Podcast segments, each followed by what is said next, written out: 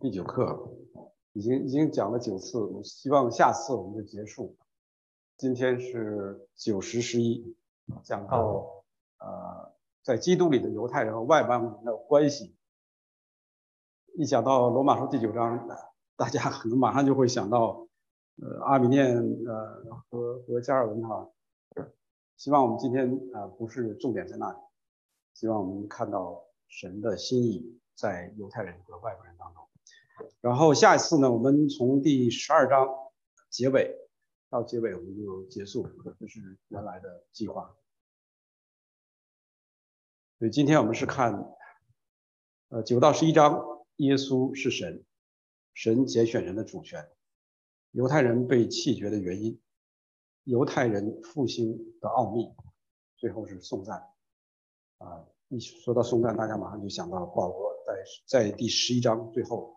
几句话，所以呢，呃，拣选是明显哈，在第九章是神的一个主权，所以呃，再加上后面的这个颂赞，呃，颂赞，我们来唱一首诗歌哈。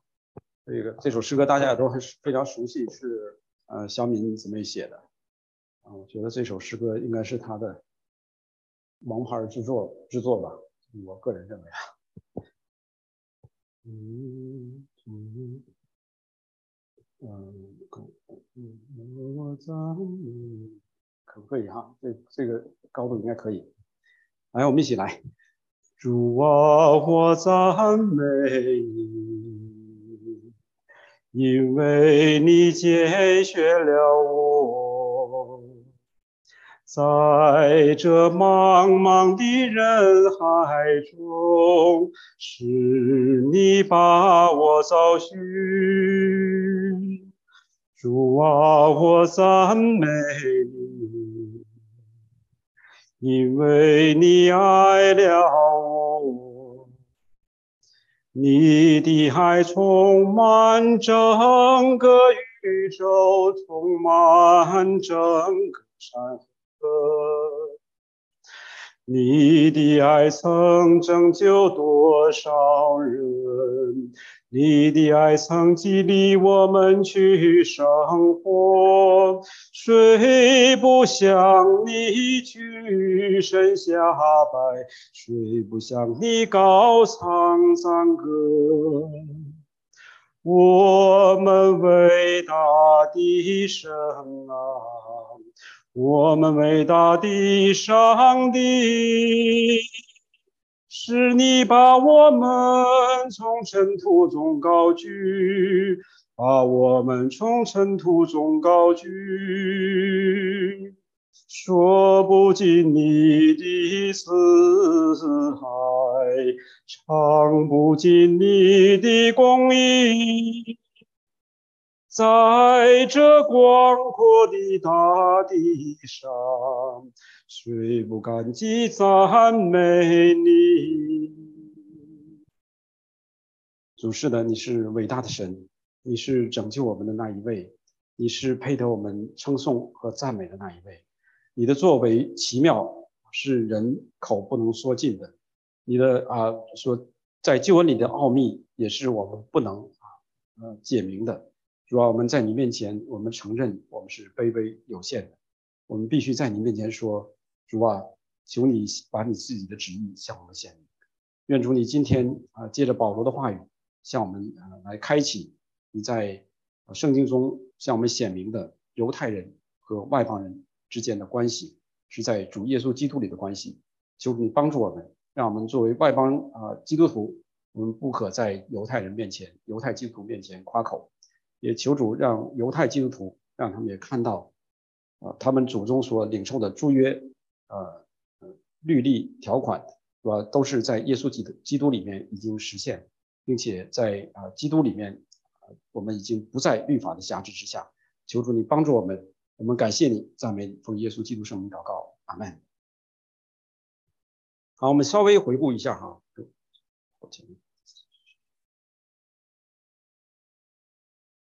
稍微回顾一下第一到第八章的内容。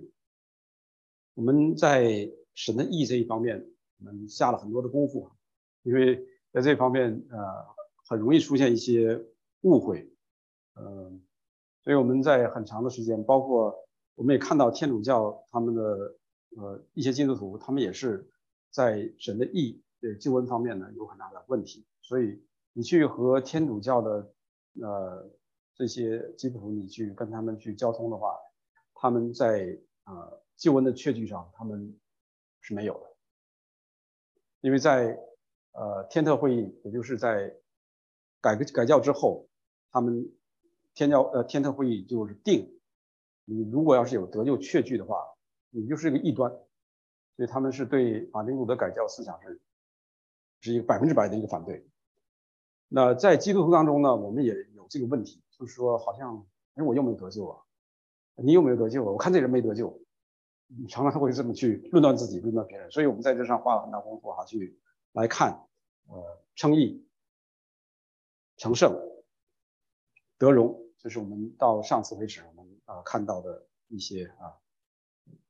接着罗马书第一章到第八章，我们啊把这些都过了一遍，希望大家都能够记在心里。所以我们的称义到德荣的话，都是本着信，本于信以至于信，本于恩典以至于恩典。我们把这句话好好记在心里啊。这是我们在基基督徒的生活当中、成圣当中，我们常常会忘记我们是。本于信，以至于信，从信到信，从恩典到恩典，没有我们的行为的在里边可以有任何夸口的地方。所以，呃，第八章的三十八到三十九节算是对一到八章的一个总结。因为我深信，无论一起来吧，因为我深信，无论是死是生，是天使是掌权的，是有能的，是现在的事，是将来的事，是高处的。是低处的，是别的受造之物，都不能叫我们与神的爱隔绝。这爱是在我们的主耶稣基督里的，也是圣灵从啊厚厚的浇灌在我们的心里，把神的爱厚厚浇灌在我们心里。是罗马书第五章讲到的。好，今天我们呃进到第九章到第十一章，我们不会把经文都打出来。如果你愿意的话，就先把圣经翻到第九章看一下也可以。那首先我们要看。呃，罗马书第九章第五节，这是非常呃有名的一句经文，显明耶稣就是直接说他是是神。当然，其他地方也写到了，以前我们提到了啊，约翰福音第一章呃第一到十八节，特别是第十八节，你要看呃 ESV 的话，你就知道那里写到耶稣就是神啊。那这这一部分呢，在过去的和合本还有其他的版本里头也是非常明显的一个地方，但是呢，有人就会把它又又重新给它翻一下，好像把耶稣是神这个又给也就淡化一点。但是我们看到，按肉体说，基督也是从他们出来的，他是在万有之上，永远可称称颂的神。我们直接说他是。嗯，我们不想在这上花太多时间去搞各各个版本。我觉得和合本翻的就很好。然后提摩太前书三章十六节，罗马呃多提多书二章十三节，使徒行传二十章第二十八节，都不断的。让我们看到，耶稣基督就是那位神。一起来，我们读，呃，后面三段经文，提前三章十六节，一起来。大哉敬虔的奥秘，无人不以为然。就是神在肉身显现，被圣灵称义，被天使看见，被传于外邦，被世人信服，被接在荣耀里。提多书二章十三节。等候所盼望的福，并等候至大的神和我们救主耶稣基督的荣耀显现。中间括号有一个等候我们的神，我们救主耶稣基督，就是一个啊一个加注，并不是说一个并列啊。啊，下一个使徒行传二十章二十八节，圣灵立你们做全存的监督，你们就当为自己谨慎，也为全群谨慎，牧养神的教会。就是他用自己血所买来的，所以我们知道神是灵哈，神是灵，灵应该是没有血，所以这里他说神的血，他自己的血，啊当然是是谁呀？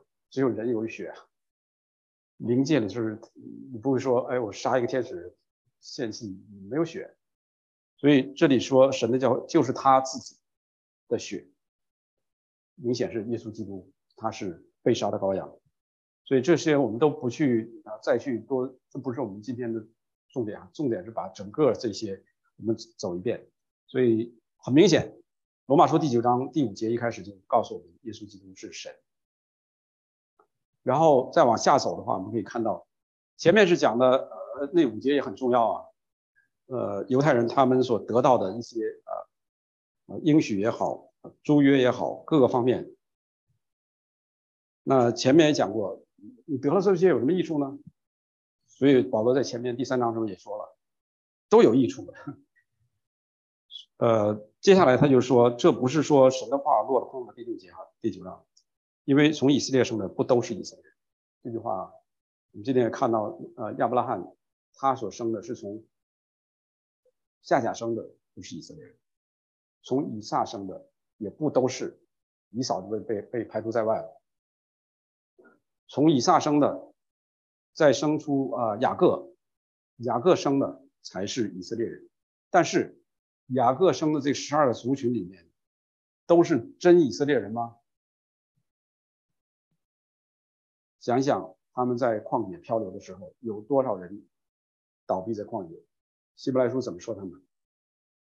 他们是因为不信，他们也是以色列人，肉身的以色列人，但他们不是真以色列人。所以，即使圣经告诉我们说，那靠应许生的才是你的后裔，但是圣经没有说。你应许所生的后裔的后裔都是真以色列人，这个关系搞清楚了吧？应许生的才是你的后裔，谁是应许生的？以撒，他是后裔，以实玛丽不是。但是以撒他并没有说你应许所生的后裔以撒所生的才是真以色列人，不是。所以在以色列人十二个支派里头，他们所生出来的这些孩子也不都是真以色列人。不是所有人都得救，那这就出了一个问题。哎，后边不是说以色列全家都要得救吗？那这个全家是谁呢？这是一个问题。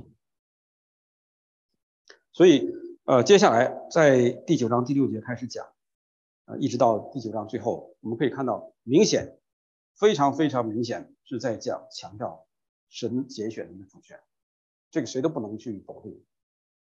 任何人如果把神的主权给否定掉的话，那这一定是。藐视神，但是，哎，神有这个绝对拣选的主权，难道人就没有没有能力去回应吗？这就是到第十章，那真的是有有我们有能力去来决定我们的我们的信仰吗？你要再回到第九章，所以这一定是一个平衡的问题，绝对不能是说偏颇哈，嗯，说神啊已经定好了，那我就不用传福音了，那样的话。今天我们讲的神接呼召亚伯拉罕出来也没什么意思了，都定好了，你不用传福音了。可是如果要是真是那样的话，今天你我都不会坐在这里。所以这是哈，我们需要去调和，需要去全面平衡来看，而不是只看第九章就搞出一套神学之后就是这样。我们还要看保罗接下来是怎么论述的。所以保罗在这三章里，他有一个自问自答。四个大问题啊，注意是大的，并不是说所有的问题。这四个是非常大的问题，中间还有一些小的问题，我们就略过哈。第一个就是神应许以色列的话落空了吗？第二，神的拣选是不公平的吗？第三，神不可以指责人吗？这三三个都在第九章。第十一章有说神弃绝他的百姓了吗？这些回答都是什么？绝对不是。保罗回答这些都一一来回答这些问题，他的答案都是不是的。那可能就会引出其他的问题来，因为我们常常按我们的逻辑开始推了，推推推推就推出来一个很矛盾的一个问题，呃，很矛盾的一个呃结论出来。所以保罗在这里，我们看他怎么都一个一个怎么回答。呃，结论就是说，人是神在人的救恩方面，绝对他是有主权的，并且是百分之百的主权，你绝对不能否认。那另外一方面，我们也看到神发出这个呼召的时候，人是有责任，并且是百分之百的责任去回应神呃呼召的。你拒绝的话，那你就是走向自自取灭亡。嗯接受就得到这个救恩，哎，又好像是我自己来决定。但实际上，这个就是推到神学里头，我们去不不去做那些争辩了哈。实际上，万有都是出于神。如果神不造我们，如果神不给我们这个空间，如果神不给我们语言文字，我们也不会认识他。所以归根结底，主神还是在神那里。这是我们要看的哈。就是在不同的层面来看。第一个问题，保罗在第九章第六到八节说：“这这不是说神的话落了空，因为从以色列生的不都是以色列人。刚才我们提到了，不是从雅各生的都是以色列人，也不是因为是亚伯拉罕的后裔就都做他的儿女，唯独从以撒生的才要成为你的后裔。这就是说，肉身所生的儿女不是神的儿女。”唯独那应许的儿女才算是后裔，应许的儿女以撒。所以，呃，神拣选这些以色列人，大半啊是呃，呃大半的以色列人和犹太人，他们没有得救。我们可以看到，不是说神的话落空了。保罗说没有，没有落空，告诉我们说不是亚伯拉罕的后裔，所有的后裔都是都是呃神的后裔，呃呃以色列那个亚伯拉罕的后裔。所以让我们看到啊，原来我们以为从亚伯拉罕生来的人都是要得救的，不是。所以这时候我们要慢慢去搞清楚啊，以色列人倒闭在旷野的，他们就是没有得救。就是我们一再强调的，就是呃希伯来书给给下的一个定论，第四章。这个也讲过了，不是说以撒生的都是后裔，以撒是应许生的，但不是他生的都是。以色列人，真以色列人，只有啊应许生的。那以撒跟呃以扫跟以撒，他们也是神对以撒跟利百加，刚才说错没有？以扫跟以以扫跟雅各，他们的出生也是神对着以撒和利百加有一个预言，有一个应许，将来小的，大的要服侍小的，所以雅各。是应许生。第二个问题，神的拣选是不公平的吗？对保罗提出来，这样我们可以说什么呢？难道神有什么不公平吗？断乎没有，因为他对摩西说：“我要怜悯谁就怜悯谁，要恩待谁就恩待谁。”据此看来，不在乎那定义的，也不在乎那奔跑的，只在乎那发怜悯的神。保罗没有给我们争辩的余地啊。说没有就没有，他有绝对的主权，说我要怜悯谁就怜悯谁，要恩待谁就恩待谁，你不要跟我去去犟嘴。这后面说的啊，你是谁呀？竟敢跟神神来犟嘴？那在这里就是说，我们就按照我们的人的逻辑就会去又去思考了。哎，某某人某某人，或者我自己就是一个好人呐。但是我们在神的眼中，从亚当开始，我们都是什么呀？我们不是好人，我们都是死人。所以他要从死人堆里头挑几个出来的话，这难道不是他的主权吗？我们有什么资格去说那人不错，这个人不错，我不错？你为什么不拣选我？为什么不拣选那个我的我的祖宗？所以这是我们常常提的问题。我们要换一个思维来看的话，神从死人当中捡出来一些人来，让他们有圣灵进到他们里面可以出生。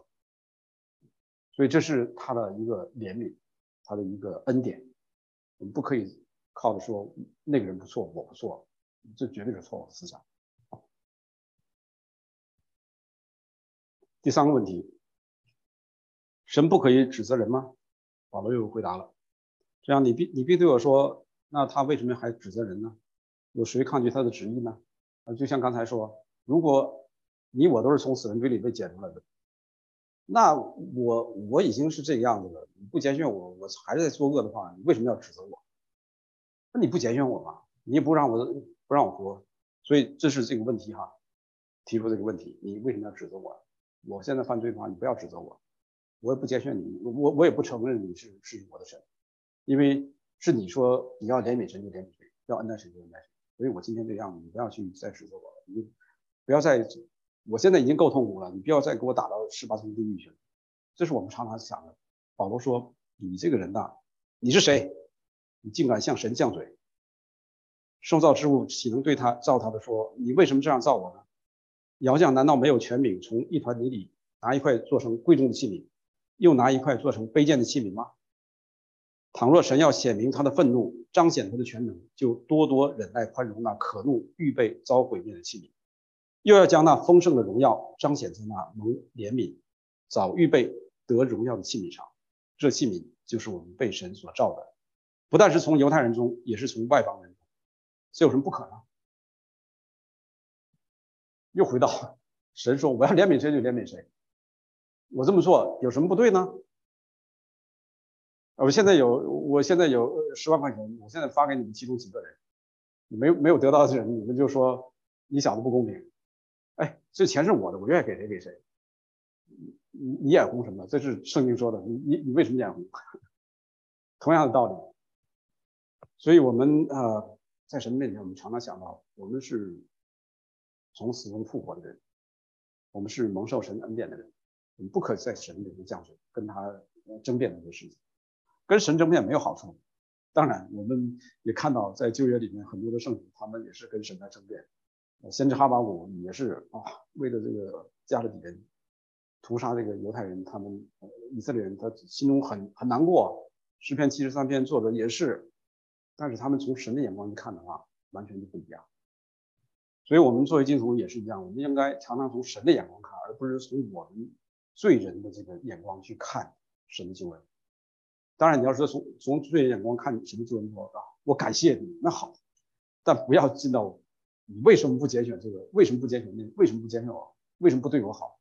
那这就错了。所以我们这个思维要要有一个改变。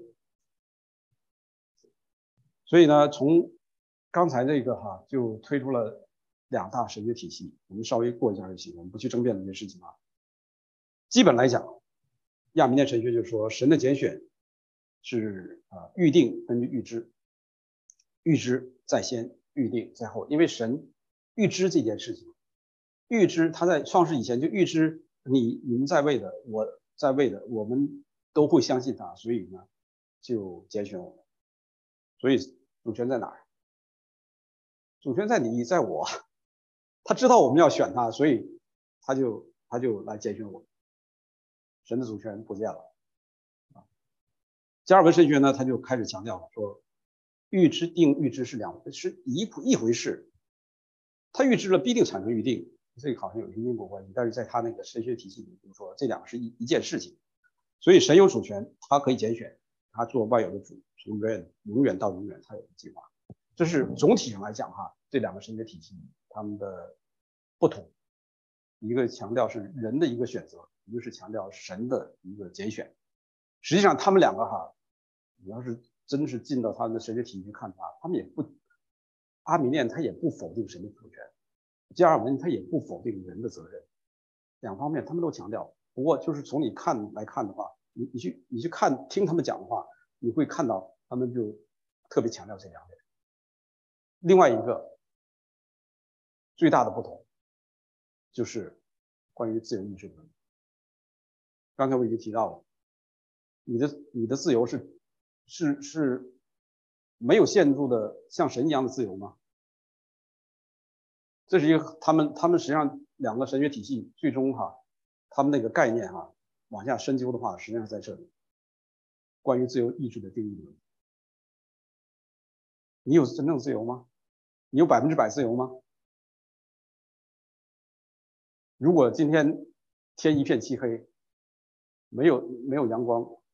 真是伸手不见五指，五指，你也没有车灯，请问你能不能走到这里来？你早上一起来说，哦，今天星期天我要去教会，一睁眼，哎呦，怎么黑成这个样子？啊，你车也打不动，一点电也没有。你的自由，你的思想说我要去教会，可是条件不允许你，所以我们的自由是受限制。那这个我们也不去深究哈，呃，你要愿意的话，你可以去查考，就是关于自由意志哈，它的定义，人的自由不是百分之百，包括神他自己都限制他自己，对不对？圣经告诉我们说，神是凭自己的呃凭己意行做万事的神，但他也不是说他什么都能做。哎，那你这说不是你是异端呐？神说圣经告诉说，神是全能的神。神是啊，在在神啊，没有难倒难倒难成的事。神有不能做的事情，对吧？他不能犯罪，他不能背负自己，这都是圣经自己的话。所以我们哈要看这个语境啊，说这句话是什么意思？不要就是把它给绝对到一个程度，就是说就是这个样子，没有什么好争辩的。要要要全本圣经来看，神是限制他自己的自由。所以有一些人说啊，神能不能造一个他自己猜不来的石头？这些事情哈，实际上你好好去思想的话，你都有答案的。所以，呃，这两个体系哈，我们不管怎么着，我们就是要强调的是我们自己，你就坚定信心，神怎么说，你就去呼召你，要你相信，你就去相信。他们都有不不可调和的地方，到最后他们都归到一个奥秘里面。所以这里说到两个奥秘。亚米念啊，亚米念神学说，呃，就有这个问题啊。人问为什么神预知了这个结果，人却还有自由选择选择的余地？他们就说，啊，这是奥秘，他也没有答案。加尔文神学就是说，为什么神的主权拣选这一位，没拣选拣选这些人，没拣选那些人？啊，这是奥秘。所以两个神学哈，他都不是说他能回答你百分之百的问题。他们都都会碰到任何一个神学啊，他都会碰到一些他过不去的坎，那最后都归到神的奥秘那里去。如果你要是在神的奥秘这方面再去深究的话，除了圣经启示，就会出现一些异端出来。亚米念神学为了维护人的自由，但又不否定神的啊主权的时候，他们就会推推推推，最后推出一个神的不可知。包括，呃，很有名的一位牧者就说：“九幺幺那天，我正好读到以撒，呃，亚伯拉罕献以撒，我现在才明白，原来神不知道亚伯拉罕要不要献以撒，所以他要考验他。哎，那神的预知哪去了？所以我们看哈，就是说，当我们去试图去维护为神说话也好，为人说话也好，你极力的去往下推的时候。”并且你碰到奥秘，你还是往下走，你一定会碰进到一个异端里去，这是我们要小心的。第四个，神弃绝他的百姓了吗？到了第十章，保罗说：“我且说，神弃绝了他的百姓吗？断乎没有，因为我也是以色列人，亚伯拉罕的后裔，属便雅敏支派的。神并没有弃绝他预先所知道的百姓。”中间省略两节哈。如今也是这样，照着拣选的恩典，还有所留的余数，既是出于恩典，就不在乎行为；不然，恩典就不是恩典。这是我们一再强调，我们的信仰是从信到信，从恩典到恩典，不然，神的恩典就不是恩典。保罗一再强调这件事情，并且在第九到第十一章里头也在强调这件事。以色列人为什么得不到救恩呢？是因为什么？他们不是按照恩典，不是按照信去求，他们按照他们什么行为去求。所以上次我们也是一再花了很长时间来解释，作为基督徒为什么不能靠着律法去生活，要靠着恩典，要靠着圣灵的带领来去生活。那你说这个太抽象了，这个我们不解释了。上次已经解释很多了。所以以色列人他们得不到，就是说我要靠着律法，结果保罗就说他们得不到。就是因为他们要是靠着他们的行为，所以在第九章，第九章第三十节说：“那本来不求追求义的外邦人反得了义，就是因信而得的义；但以色列人追求律法的义，反得不着律法的义。这是什么缘故呢？是因为他们不凭着信心求，只凭着行为求。他们正跌在那绊脚石上，就如经上所记：我在西安放一块绊脚的石头，跌人的磐石，信靠他的人必不至于羞愧。”这是我们看到以色列人他们得不到这个救恩的原因之一啊。呃，这应该是 第三大题，第三大那个题目提前先说了，不过提前给读了出来也好。那我们再读一遍吧，大家一起来。但以色列人追求律法的义，反得不着律法的义，这是什么缘故呢？是因为他们不凭着信心求，只凭着行为求。他们正跌在啊绊脚石上。下一节，这是怎么样呢？以色列人所求的，他们没有得着；唯有蒙拣选的人得着了，其余的就成了顽梗不化。所以这也没什么好解释的。他们就是就靠的律法，不光是在称义这上面，他们靠律法，即使我们在成圣上，上次我们讲过，也不能靠着律法，靠着律法就什么？律法就会定我们罪。这个我们不去重复了，大家再去再去，如果还没有搞懂的话，再去读一读第罗马书七章八章，加拉太书第三章，并且加拉太书第三章，我建议从头到就是第三章哈，你不是从第一章到第六章一起读，你只要把第三章好好读读五遍到十遍，应该就明白了。呃，刚才是第三大点，就是说，呃，犹太人他们被弃绝的原因，并不是说神。神愿意弃绝他们，他们是神的选民呐。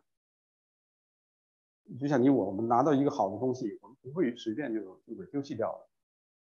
但是他自己就说，我要靠我自己的行为来成义，那这是他们遭受受苦的原因。所以不是神哈，呃，不要他们，是他们自己。这是怪他们，不怪神哈。这也不用我们去用神学的角度去去推，这是圣经明显告诉我们。那神的主权在不在？在，神的主权还在。嗯，今天我们也不是在那里在这里来争论啊，呃，到底神的主权怎么是让他们能够呃遗失的？神的拣选不是没有后悔的吗？这些我们今不不去，我们就只一看今天这段经文，告诉我们说以色列人他们为什么被遗弃？被遗弃的原因就是不信，就是要靠自己来得到神的意，那是肯定失败的。因为我们都是堕落的罪人，我们不可能。只有耶稣基督一个人，他完成了律法。那并不是说以色列人他们就完全没戏了，实际上还是给他们的机会，也有应许。所以第四大点就是说，犹太人复兴还是有个奥秘的，这是圣经告诉我们。呃，我们一起读吧，不然就睡着了。一起来，弟兄们，我不愿意你们不知道这奥秘，恐怕你们自以为聪明。就是以色列人有几分是硬心的，等到外邦人的数目填满了，于是以色列全家都要得救。如经上所记，必有一位救主从西安出来，要消除雅各家的一切罪恶。又说：“我除去他们罪的时候，这就是我与他们所立的约。”就着福音说，他们为你们的缘故是仇敌；就着拣选说，他们为列祖的缘故是蒙爱的。第九章一开始说，他们得到这些租约的好处，是神啊，是神哈给他们的这些名儿子的名分、荣耀、租约、律法、礼仪、应许都给他们。这是保罗哈他心里难过的原因。他写了第九到第一第十一章，他一开始就说出来，你为什么要写这些？是因为我的良心被圣灵感动，给我做见证，我是大有忧愁，心里时常伤痛，为他的弟兄。为他的骨肉之心，就是与啊受咒诅与基督分离，他都可以。所以他那份对同胞的那个爱，看到他们得到了这么多好处，但是最终却没有得到神的救恩，他心里伤痛啊。我想这个，我如果我们要是 你像保罗这样啊，我们肯定是拼了死命的话，给我们自己的家人个人心里伤。所以这是，呃。犹太人他们将来要要复兴啊，有个奥秘，神没有没也有没有遗弃他们，因为今天我们讲过哈，神是一直是纪念亚伯拉罕的约，他因着跟亚伯拉罕立这个约，他不毁约，他要救呃以色列的后裔。那这个后裔当然有两方面，一个是他一些啊肉身生出来这些列祖，就是从现在的以色列人来看那些列祖。和江南那些，另外一个当然是单数的指的耶稣基督。所以属灵的层面，我们看的是耶稣基督；肉体的方面，我们看到是呃现今的以色列人。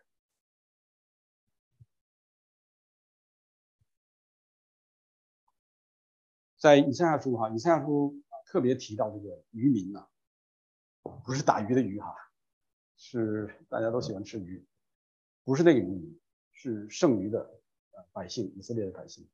在在以色列以赛亚书里常常提到这些，所以旧约的时候，神借了先知就一直啊为以色列人啊这个救恩的问题在呼求。我们看啊以赛亚书十章二十节哈，我们也是一起来读哈。到那日，以色列所剩下和雅各家所逃脱的，不再依靠那击打他们的，却要诚实倚靠耶和华以色列的圣者，所剩下的就是雅各家所剩下的，必归回全能的神。以色列啊，你的百姓虽多如海沙，唯有剩下的归回。原来灭绝的事已定，必有公义施行，如水涨溢。因为主万军之耶和华在全地之中必成就所定规的结局。下一节，由大家所逃脱余剩的，仍要往下扎根，向上结果，必有余剩的民从耶路撒冷而出，必有逃脱的人从西安山而来。万军之耶和华的热心必成就这事。啊，王牧师在的时候，他常常说哈，这个耶和华的热心必成就这事啊，这撒加利亚书也提到的。他他说这句话就是就是神给盖印。你你来一个文书啊，你给批复一下吧，梦给你盖印，啊，这个印是绝对的全名。神说了要成就这事的话，一定成就。所以，呃，保罗他也知道，他他应该是引用以赛亚书最多的新新约里面就是罗马书。他熟知以赛亚书，以赛亚先知他所对犹太人的一个预言，所以他是相信由大家将来一定会全家得救。呃，三十七章三十一节哈，由大家所逃脱余剩的，仍要往下扎根，向上结果。这句这这段经文是当当年焦岳连牧师在雷文基会他讲的啊，我还记得。我呃，这位老牧者他已经到主那里去了。所以以色列人他们是将来一定要得救的，这是四大主题哈。那还有第十一章里头又碰到几个概念。我们也稍微看一下，第一个，呃，树根、新面，保罗用这两个词哈来来做一些比喻。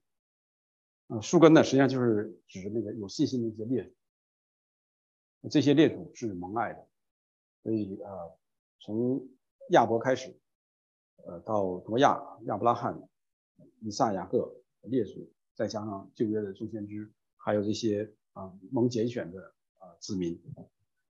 这些是啊以色列人的有信心的列祖，呃后裔呢都是蒙爱的，但是我们讲过，不是所有的后裔都是得救的，那不信的就被神摘下来，然后外邦人接上去，外邦人接上去，这这些不信的以色列，哦这这租约，呃律法，儿子名分，所有东西都给我们的，怎么你们？你们这些人就就得到了，所以他们产生一个嫉妒之心，发愤，结果他们也得罪。这是啊，神使用的这种方式哈，让我们跌破眼镜。神用嫉妒的方法让以色列人他们能够得救，不可思议呀。然后新面，新面也是指的列祖，全团就是啊，所有的旧约、新约敬畏神的子民的人，然后合在一起。这是保罗他用的这啊这两个比喻。所以，呃，我们一开始也强调过哈，就是说罗马书是写给罗马教会的，罗马教会呢是有呃外邦的外邦人，有犹太人。那在格老丢年间呢，他们又把这些罗马的犹太人赶出去的时候，可能这些犹太人呢，犹太的基督徒就离开了教会，外邦的基督徒他们在教会慢慢占主导地位。等过了一段时间，我们可以看到百基拉、亚基拉他们回到罗马。相信这些罗马的基督徒，他们也回到了罗马，犹太人。那这个时候，矛盾出来了。所以罗马书一方面在讲，呃，福音从因信称义、成圣得荣；另外一方面，我我们也看到他在试图在解决双方的矛盾。所以啊，第第十一章哈。警告我们外邦基督徒不可侵害犹太人，犹太基督徒。当然，那一段是指的，就是说当时罗马教会里面发生的问题，而今天也是同样适用。我们不可以在犹太人面前夸口，那你们把耶稣杀了，所以神把你们弃绝，我们绝对不可以这么夸口向他们，还是切切为他们祷告，但也不要把他们尊崇就是高于呃普通的。呃，一般人哈，不要把他们看得太高，他们和就把他们看成也是需要神福音的人，和不是非犹太人，我们应该是同同等对待。那今天基督徒会有一个会有一个感觉，就是说，哎，他是犹太人，所以我要如何如何尊重他。呃，这种思想实际上不对。我们对待他们和对待不信主的非犹太人应该是一样的。好了，这是今天呃保罗回答四大问题呃之后，然后讲到犹太人为什么被弃绝，然后最终神要从呃复兴他们。那最后呢，保罗就有一个颂赞出来。这一段我觉得汪家牧师讲的非常好，就是说。保罗在论证这些事情的时候，他也讲到了非基督徒也好，基督徒也好，会有很多逻辑上的问题，对不对？刚才我们都看到看到了，保罗自己有些问题他也不回答了，对不对？啊，你这个人是谁呀？竟敢跟神犟跟神犟嘴？他没有回答那个问题，他是直接说你不要跟神犟嘴，一定是倒霉的，你跟神犟嘴啊，他不回答了。那到了最后了。第十一章了，他已经就是论述论述论述到最后，神把所有的人都圈在罪里，为了让让他们得连续，然后再往下走，他就不走了。他也知道，就是说再讲的话，一我已经讲的差不多了，二再这样讲的话太太深太奥秘了。来，我们唱一首诗歌，一起来，身在神丰，一起来。身在神丰富的智慧和知识，他的判断何其难测，他的踪迹何其难寻。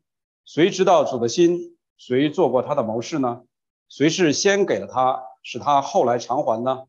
因为万有都是本于他，倚靠他，归于他，愿荣耀归给他，直到永远。阿门。这是非常美的一个赞美神的一首诗。当然也是引用旧约的很多的经文啊，我觉得非常美。如果要是有有会作曲谱曲的，我相信已经有很多人把它谱成曲子哈，诗歌来来唱。所以我们看到哈，应该能读懂吧？没有没有敬拜的神学，也没有没有神学的敬拜，所以。在啊神学里面一定有敬拜，我们看到保罗就是这样。在敬拜当中，比如说我们唱诗歌，那些诗词，那些词一定会有神学，否则的话，我们就是在敬拜。假如说我们敬拜没有深刻的神学在里面啊，我们在敬拜谁？为食之神。所以啊，有一位呃牧师他说的这句话，我觉得很非常好。当然，你可能去挑出一些毛病啊，但是你要理解他这句话的意思哈。他说：“肤浅的神学带来肤浅的敬拜，因为我们不可能去敬拜我们不认识的神。”这句话值得哈，带敬拜的弟兄姊妹们去思考这件事情。我们选诗歌的时候，我们怎么来选？这首诗歌是在表达什么？有没有把神的属性表达出来？把神的救恩表达出来？把人的罪性需要神的救恩这方面表达出来，带领敬拜的弟兄姊妹，你无论是 YouTube 也好，你无论是自己写写写诗歌也好，写诗词也好，诗词也好，记住这些话，这是绝对呃我们需要的，像保罗一样。他不光在这里，《提摩太前书》三章十六节，他也提到大在敬虔的奥秘，无人不以为然，那也是一首诗歌。旧约很多先知们，他们也是用诗歌的方式来表达他们的赞美，诗篇是最明显的。所以这是我们啊保罗，我们来看到啊敬拜神学、神学敬拜他们之间的关系。好，我们今天就到这里，还有十分钟，大家有什么问题就联系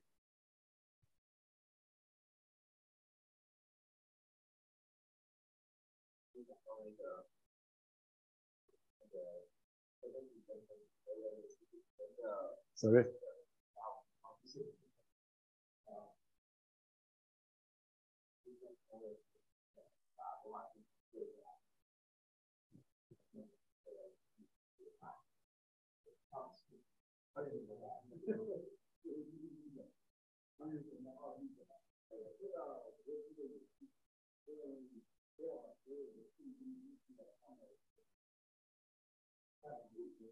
Sorry.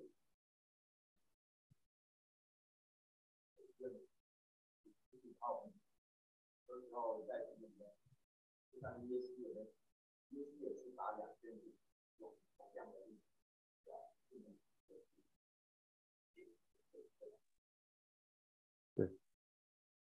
所以我们回答呃莫道友的问题的时候，我们要要也要小心，不要不要进到那个逻辑的陷阱里面去，然后发现自己也出不来了，然后就为了自圆其说哈，又不能又不能就是说为了两说啊我不懂或者搞不出来了就走，越往下走的话，越发现自己走到那个死胡同，并且是撞着那墙也出不来了。所以我们还摸到面前说这个问题我不知道，就不知道，承认我们的有限，这是这是诚实，也是蒙神喜悦。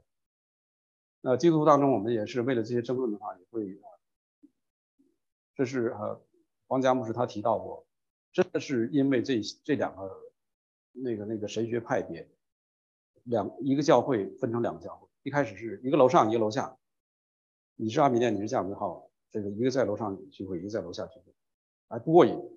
然后都拿喇叭对着上头，那个对着下头，来来宣讲他自己这一套。最后干脆你到其他地方去聚会，我在这边聚会，闹得不欢而散。那最后呢，实际上我们看谁也搞不懂，我们就承认我们是我们不懂。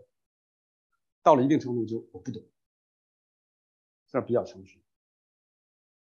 圣经还有很多东西我们都不懂，我们就是诚实的承来承认说不懂。很好，姑娘，还有吗？其他？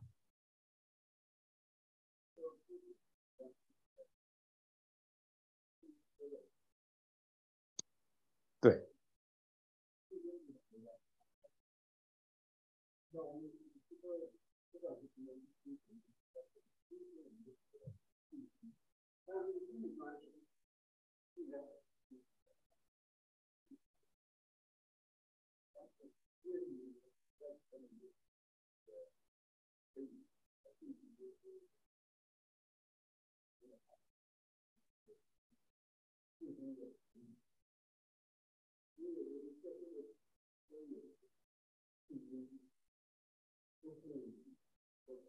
嗯。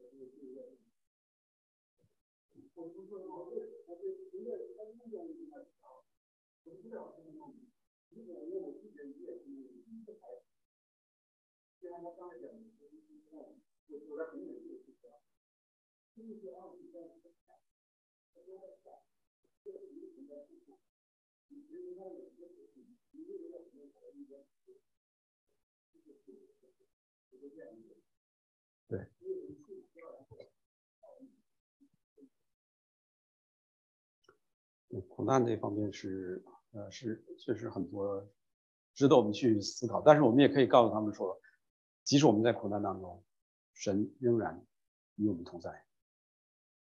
耶稣基督他也忍受这些苦难，我们的苦跟他比，他都知道，但是我们很难去理解一一位啊全能的神，竟然会为人被钉在十字架，这是我们很难以理解的。他爱我们，他与我们同在。义务同行，所以我们可以跟他讲一些见证啊，就。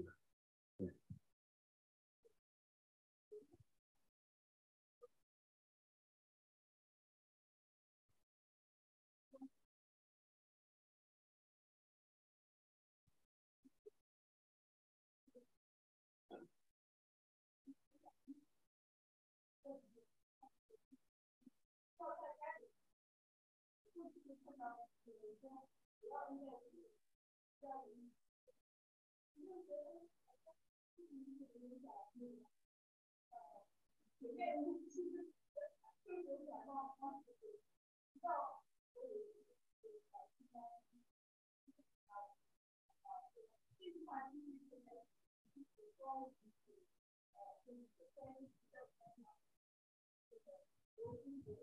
个，另外一个。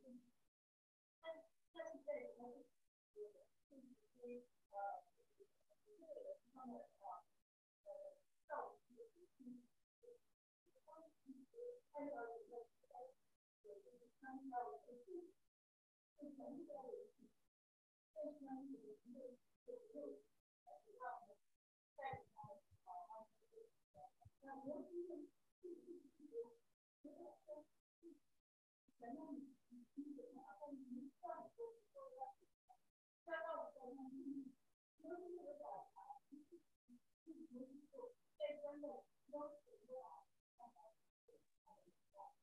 真的，对。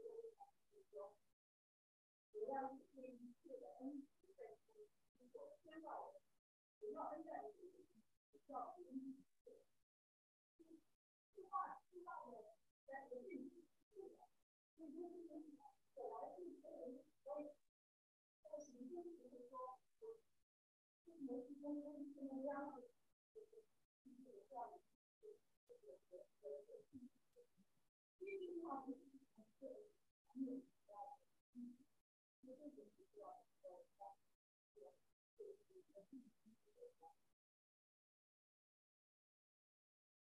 这这一点非常重要，就是说，无论是在四非书里也好，还是新约书信里也好，当呃这位圣经的作者他在引用旧约的时候，呃，特别是他只用把一句话引过来的时候，呃，就是呃老师讲啊，就是说我们要去看他引用的上下文，一样一定要注意他的上下文，不是说这个是呃新约。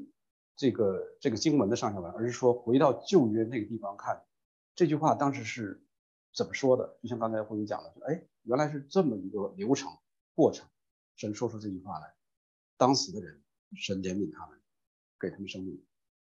再回到呃罗马书第九章来看这句话，就明白了。所以不光是这句话哈，主耶稣他也引引用很多诗篇的话什么的，你都可以去看，在诗篇里面。那句话的上下文是什么？这个对我们读圣经、理解圣经非常重要。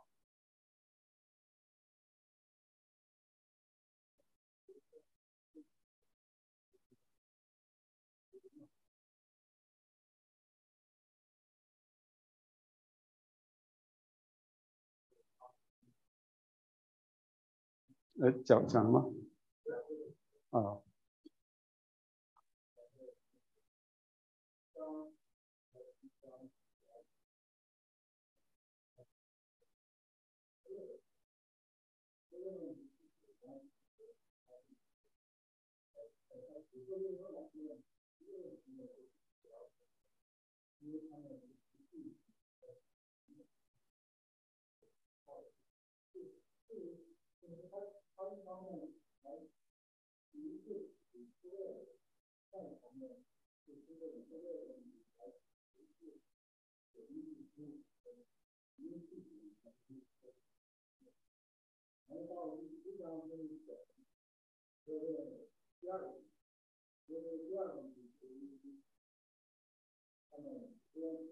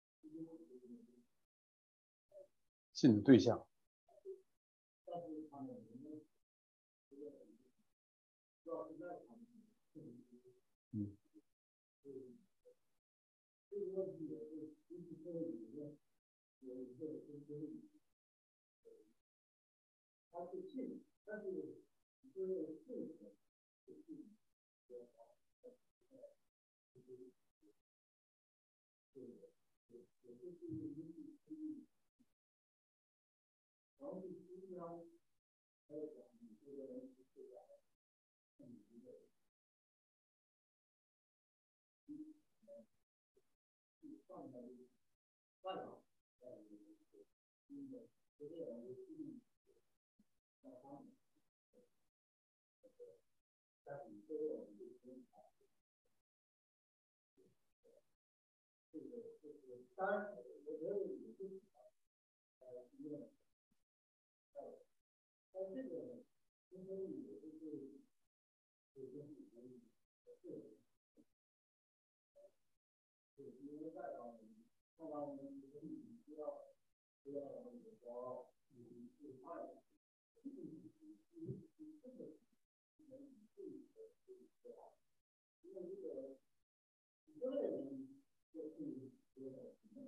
对。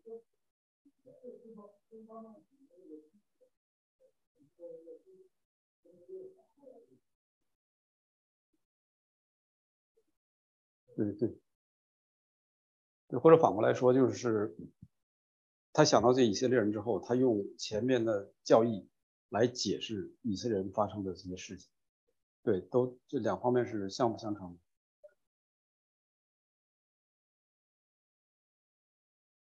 对，因为他第九章呢一开始就说，他想到以色列人，我的同胞，所以他心里非常难过，他就开始解释为什么他们没有没有得到。用这个前面的教义来解释。对，那刚才你提到那个很好，就是啊，以色列人他们信，他们也信呃耶和华神，但是呢，就是不相信耶稣基督。所以这个我们在前面在神的意这一方面，我们花了很长时间讲信的意思本本质的意思，其中就有三点哈，呃，这是马丁路德他总总结出来。第一，就是真正有一个坚定的信心；然后第二，你信的那个对象是谁？你一定要是有那个对象，而不是说我说我信，信谁呀？我信耶稣。这耶稣是怎么样一位？不知道。他怎么救我？不知道。呃，说什么都不知道。那你对这个信对象一定要了解透彻，你相信他，信靠他，依靠他。第三点就是说，我们基督的信仰，这个信一定是和耶稣基督相连。如果我们的信心没有和基督相连的话，这不是真信心。所以这是我们在。前面一再强调哈，信的本质啊，就是引用马丁路德这这三个点，呃，我们应该，我觉得挺好的，这这三点啊，一定是最后和耶稣基督连上，否则的话，犹太人他们也说信神，信神，信神，但是他们不信耶稣基督的话，还不是真信。那我们今天啊，到这儿，还有什么地方尽量可以探讨，可以吗？我们祷告，所以说我们谢谢你啊，你的恩典实在是过于我们所思所想。我们再次在你的面前承认，我们的头脑有限啊，我们啊是你所造的啊，受造之物不可向啊造物主来降水。我们知道圣经上还有很多的奥秘是我们不能解明的。愿主你啊怜悯我们，恩待我们，让我们存谦卑的心。我们也提到啊有慕道的朋友。甚至是啊，我们基督徒中间就是一些圣灵的问题，我们可以深入探讨，但是我们要承认我们的呃无知，我们的有限。愿主你啊从天上来的智慧常常充满在你的儿女心中，让我们有一颗渴慕的心，常常来寻求你的面，求主你恩待我们，开启我们。也谢谢你，奉耶稣基督圣名祷告，阿门。